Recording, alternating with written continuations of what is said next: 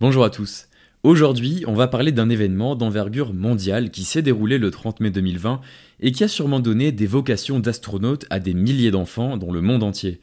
À 15h33 heure locale, la fusée Falcon 9 a décollé avec à son bord deux astronautes américains, Doug Hurley et Bob Behnken.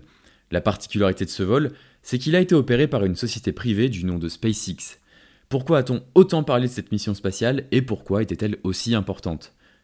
Pour répondre à cette question, il faut commencer par recontextualiser un peu les choses. En 2011, la NASA met fin à son programme de vol habité, notamment après l'explosion de la navette Challenger en 2003.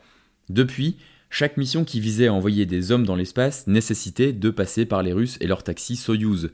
Les Américains n'étaient donc plus indépendants. En 2002, le cofondateur de PayPal, Elon Musk, décide de se lancer dans la course aux étoiles. Il ne connaît absolument rien au domaine spatial, mais tout comme sa marque d'automobile électrique Tesla, il décide de repenser complètement les infrastructures spatiales avec une meilleure gestion des coûts. Il termine par créer quelque chose que l'on pensait tout simplement impossible, des lanceurs de fusées réutilisables. Il divise alors le coût d'un lancement spatial par plus de deux. En 2008, la NASA est convaincue et signe alors pour la première fois un contrat avec une entreprise privée pour effectuer des lancements. Grâce à cette innovation, les États-Unis retrouvent leur indépendance et peuvent désormais rouvrir le volet de l'exploration spatiale. Cette possibilité coïncide avec la volonté de Donald Trump d'affirmer la puissance américaine sur tous les plans. En décembre 2019, il avait lancé la Space Force, la sixième branche des forces armées des États-Unis.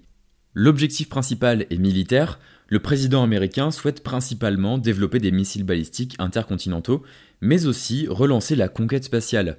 En 2024, le projet Artemis vise à faire revenir un homme et une femme sur la Lune qui n'y a plus posé le pied depuis 1969. Vous imaginez que derrière ces prouesses scientifiques se trouve évidemment une volonté qui est également politique. Si les États-Unis ont cessé leur collaboration avec la Russie, c'est en grande partie pour renforcer le soft power américain, l'espace est aussi un lieu de pouvoir. Elon Musk, lui, souhaiterait également à terme développer le tourisme spatial pour les personnes les plus fortunées. Le dernier touriste spatial, c'était Guy Liberté en 2009, le fondateur du Cirque du Soleil. Pour 25 millions de dollars, il avait passé près de 12 jours dans la Station spatiale internationale. Sachez que si vous avez un peu d'argent de côté, vous pouvez d'ores et déjà réserver votre ticket pour avoir une vue absolument unique sur notre planète.